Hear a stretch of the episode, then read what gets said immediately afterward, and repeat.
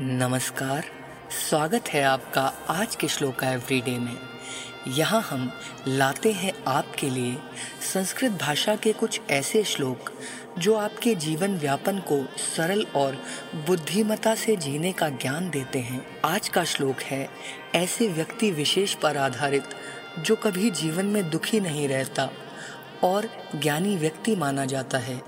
आइए प्रारंभ करें आज का श्लोक।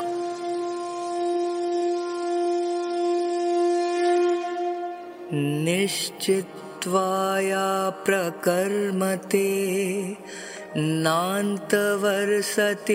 कर्मणा अवन्ध्यकालो वशयात्मा सावे पण्डित उच्यते।